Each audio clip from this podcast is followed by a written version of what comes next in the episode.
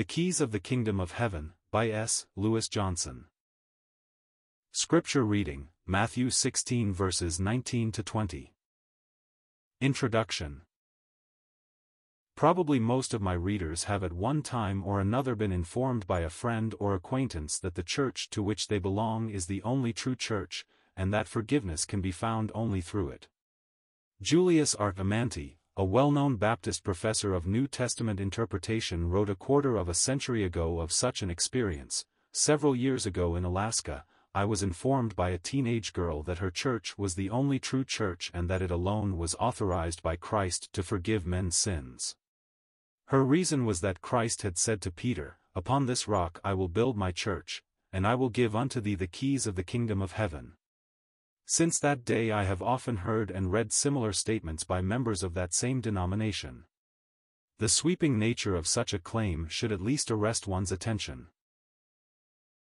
If it can be substantiated as valid historically and scripturally, the members of the numerous other denominations are at once proved to be without the pale of God's mercy and pardon.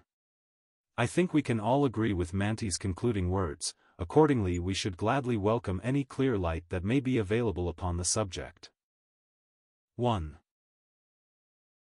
In our last study we reached the conclusion that, when the Lord said to Peter, Thou art Peter, and upon this rock I will build my church, cf. Matthew 16 verse 18, he was referring to the truth expressed in Peter's great confession of verse 16, Thou art the Christ, the Son of the living God. That view is true to the change in Greek words, that is, from Petros, a pebble, to Petra, a mass of living rock, a cliff. It is true to the apostles' sentiments expressed in their later letters, cf. Romans 9 verse 33, 1 Peter 2 verse 8. And, it may be surprising to some, it is true to the interpretations of many of the greatest of the Catholic interpreters. For example, Augustine in his works of the Gospel of John refers to the text in Matthew, saying, on this rock which thou hast confessed I will build my church, for the rock is Christ. And Jerome, the greatest biblical scholar of the early church, denied the contemporary reference of the text to the Apostle Peter, contending in his commentary on Matthew, the rock is Christ. In our last study we also alluded to the creed of Pope Pius IV, obligatory upon all in the Church of Rome, that the scriptures should be interpreted according to the unanimous consent of the Holy Fathers. It is important, however, to remember that Tertullian, the North African Church Father, points out in his Scorpiace that the keys were given to the Church, and in his treatise on modesty he explicitly denies that Peter could forgive sins committed against God, saying, For the right and arbitrament is the Lord's not the servants, God himself, not the priests. The Church Father Cyprian pointed out in his work, On the Unity of the Church, assuredly the rest of the apostles were also the same as Peter, endowed with a like partnership both of honor and power, and in a letter wrote, so that the church is settled upon the bishops, pastors, and every act of the church is controlled by these same rulers. So, Peter was not a pope nor a bishop over the apostles, according to him, but an apostle among them. The 3rd century Alexandrian, Origen, a noted church father, claimed that binding and loosing are exercised by all godly people whenever they give judgment in accordance with God's word. It is evident, then, that there is no unanimous consent of the Holy Fathers that Peter is the rock upon which the Church is built, nor that to Peter was given the ultimate authority to forgive sin. But what of the text, and I will give unto thee the keys of the kingdom of heaven, and whatsoever thou shalt loose on earth shall be loosed in heaven. Matthew 16 verse 19. Is that not what it says? Let's look and see. The major interpretations of the verse. The Romanist view.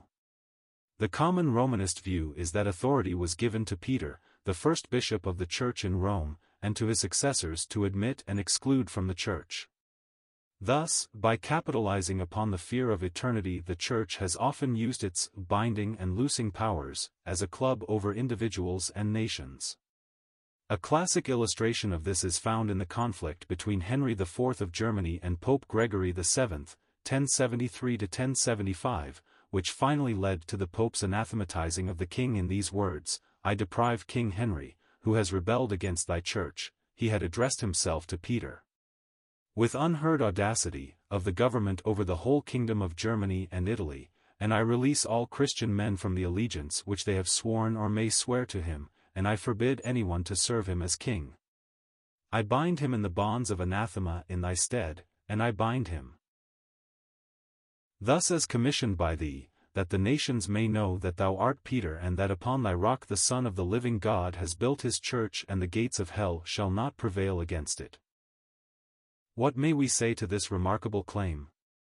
In the first place, it seems to run counter to Matthew 9 verse 6, in which we find these words, But that ye may know that the Son of Man hath power on earth to forgive sins. Further, the use of the term whatsoever lays stress not on individuals, but on things. The binding has to do with things, that is, most likely with certain teachings. Third, chapter 18 and verse 1 would be inexplainable, if Rome's claim were true. Then, too, in Revelation 1 verse 18 it is said that our Lord has the ultimate keys, the keys of death and Hades. And, fifth, in chapter 18, verse 18, this authority is given to the entire body in the words, Verily I say unto you, Plu, whatsoever ye shall bind on earth shall be bound in heaven, and whatsoever ye shall loose on earth shall be loosed in heaven. Notice the plurals, the church is in view and, if so, then Peter does not have the authority. Finally, as one reads the New Testament, he discovers there is no instance where Peter, or any other individual, possessed the sacred power to forgive. No one confessed his sins to an apostle and received his forgiveness and absolution. In fact, just the opposite takes place.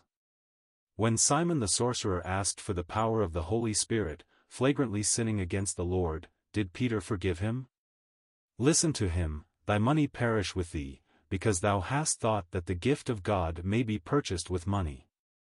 Thou hast neither part nor lot in this matter, for thy heart is not right I in the sight of God. Repent, therefore, of this thy wickedness, and pray God, if perhaps the thought of thine heart may be forgiven thee. Acts 8 verses 20 to 22. The Lutheran View According to Lutheran interpretation by this passage the Lord Jesus has given ministers the authority to pronounce forgiveness of sins according to the terms of the gospel of Christ, or otherwise to administer the gospel in the world. Point 2 This idea may be the thought of John 20 verse 33, but it is not the sense of the text here. The connection of the passage with 1818 and church discipline is overlooked, and the sense of binding and loosing is missed. Other Protestant views other suggestions have included such interpretations as 1. Authority is given by the Lord Jesus to Peter to open the kingdom to the Jews, as in Acts 2, and to the Gentiles, as in Acts 10. 2. Peter is given authority to be the chief among the apostles, but this authority has not been transmitted to others. Most of these views disconnect the verse, either from the immediate context or from the context of Matthew 18. The meaning of the terms. The Keys of the Kingdom of Heaven, 1619. We have a clue to the interpretation of the term, keys, in Luke 11 verse 52, where we read, Woe unto you, lawyers! For ye have taken away the key of knowledge, ye entered not in yourselves, and them that were entering in ye hindered. Calvin comments, the metaphor of keys fits as well with the office of teaching, as Christ says in Luke 11 verse 52 that the scribes and Pharisees, as interpreters of the law likewise have the key of the kingdom of heaven. For we know that the gate of life is only open to us by the word of God. 3. While Calvin puts the keys in the hands of the minister of the gospel, he has hit upon an important point. The keys do pertain to the administration of the kingdom, the sphere of divine activity upon the earth. Morgan suggests that the key is the insignia of the office of scribe, the teacher of the law of God. Here the subject of the kingdom is in view, and it reminds us of 1352. In other words, the Lord, according to Morgan, is simply saying to Peter, You are my scribe. 4. Since Peter's commission is expanded to include the entire church in chapter 18, we must conclude that Peter is here seen as the representative of the Church of Jesus Christ, of those who have confessed his messiahship and sonship. To him and to them is given the authority to instruct, or to legislate, in the kingdom of heaven. Bind and loose. What do these terms mean?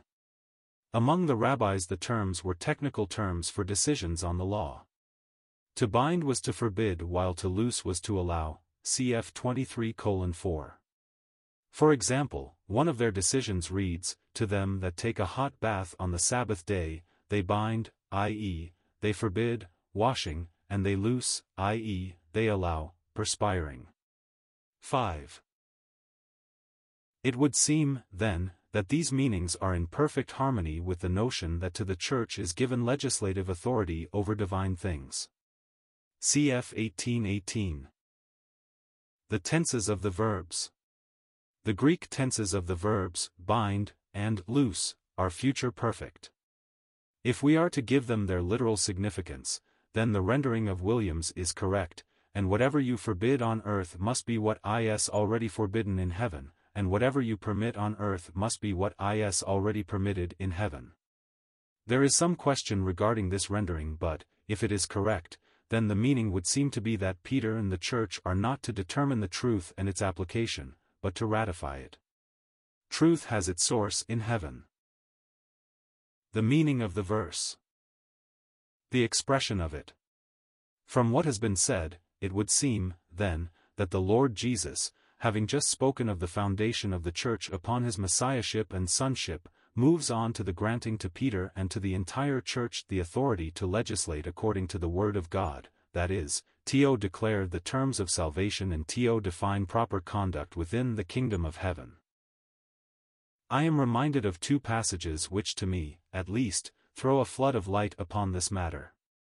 In Matthew 21 verse 43 the Lord Jesus, in the parable of the householder, speaks of the rejection of himself by Israel and of a new divine initiative, Therefore say I unto you, the kingdom of God shall be taken from you, and given to a nation bringing forth the fruits of it, cf. Romans 11 verses 11 to 12, 15, 30.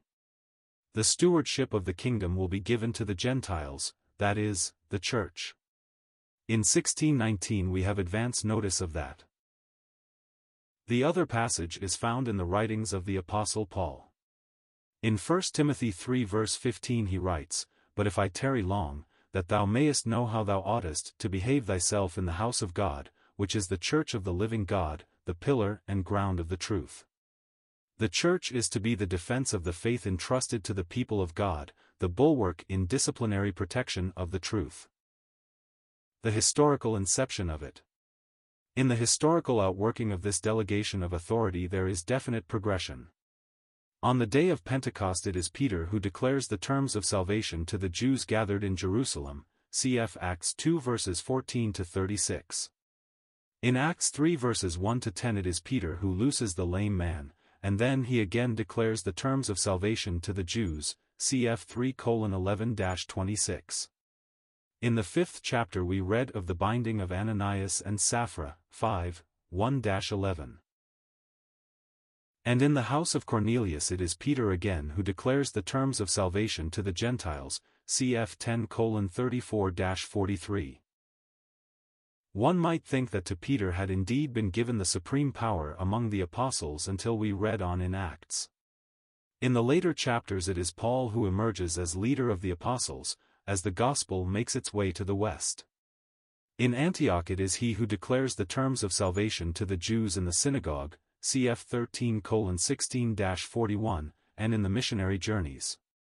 Then, in the so-called Jerusalem Conference it is the apostles and the elders, together with James, who legislate for the church. James emerges as the leader in Jerusalem, while Paul remains predominant among the Gentiles it is plain that Peter does not have the keys to himself. The application of it. We learn, then that, the sacerdotal claims of the Roman Church are not substantiated in the text of Holy Scripture, and what has been said about the keys may also be said about such claims as the institution of prayers for the dead, the making of the sign of the cross, the adoration of Mary, the saints, the cross, images, and relics. Lent, holy water, rosary beads, the sale of indulgences, the sacrifice of the Mass, auricular confession of sins to a priest, purgatory, and the infallibility of the Pope are other inventions. We must stand on the Word of God alone. On the other hand, we must keep in mind that the Church of Jesus Christ, the true believing Church, not some denomination or local body, has had entrusted to her the Word of God and the responsibility of instruction and legislation under its inspiration and authority. It is the Church's responsibility to preach the way of salvation, reminding the world, be it known unto you all, and to all the people of Israel, that by the name of Jesus Christ of Nazareth, whom ye crucified, whom God raised from the dead, even by him doth this man stand here before you well. This is the stone which was set at naught of you builders, which is become the head of the corner. Neither is there salvation in any other, for there is no other name under heaven given among men, whereby we must be saved. Acts 4 verses 10 to 12.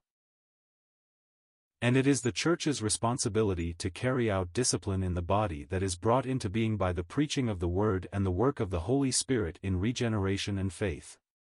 May God enable us to be faithful to our commission.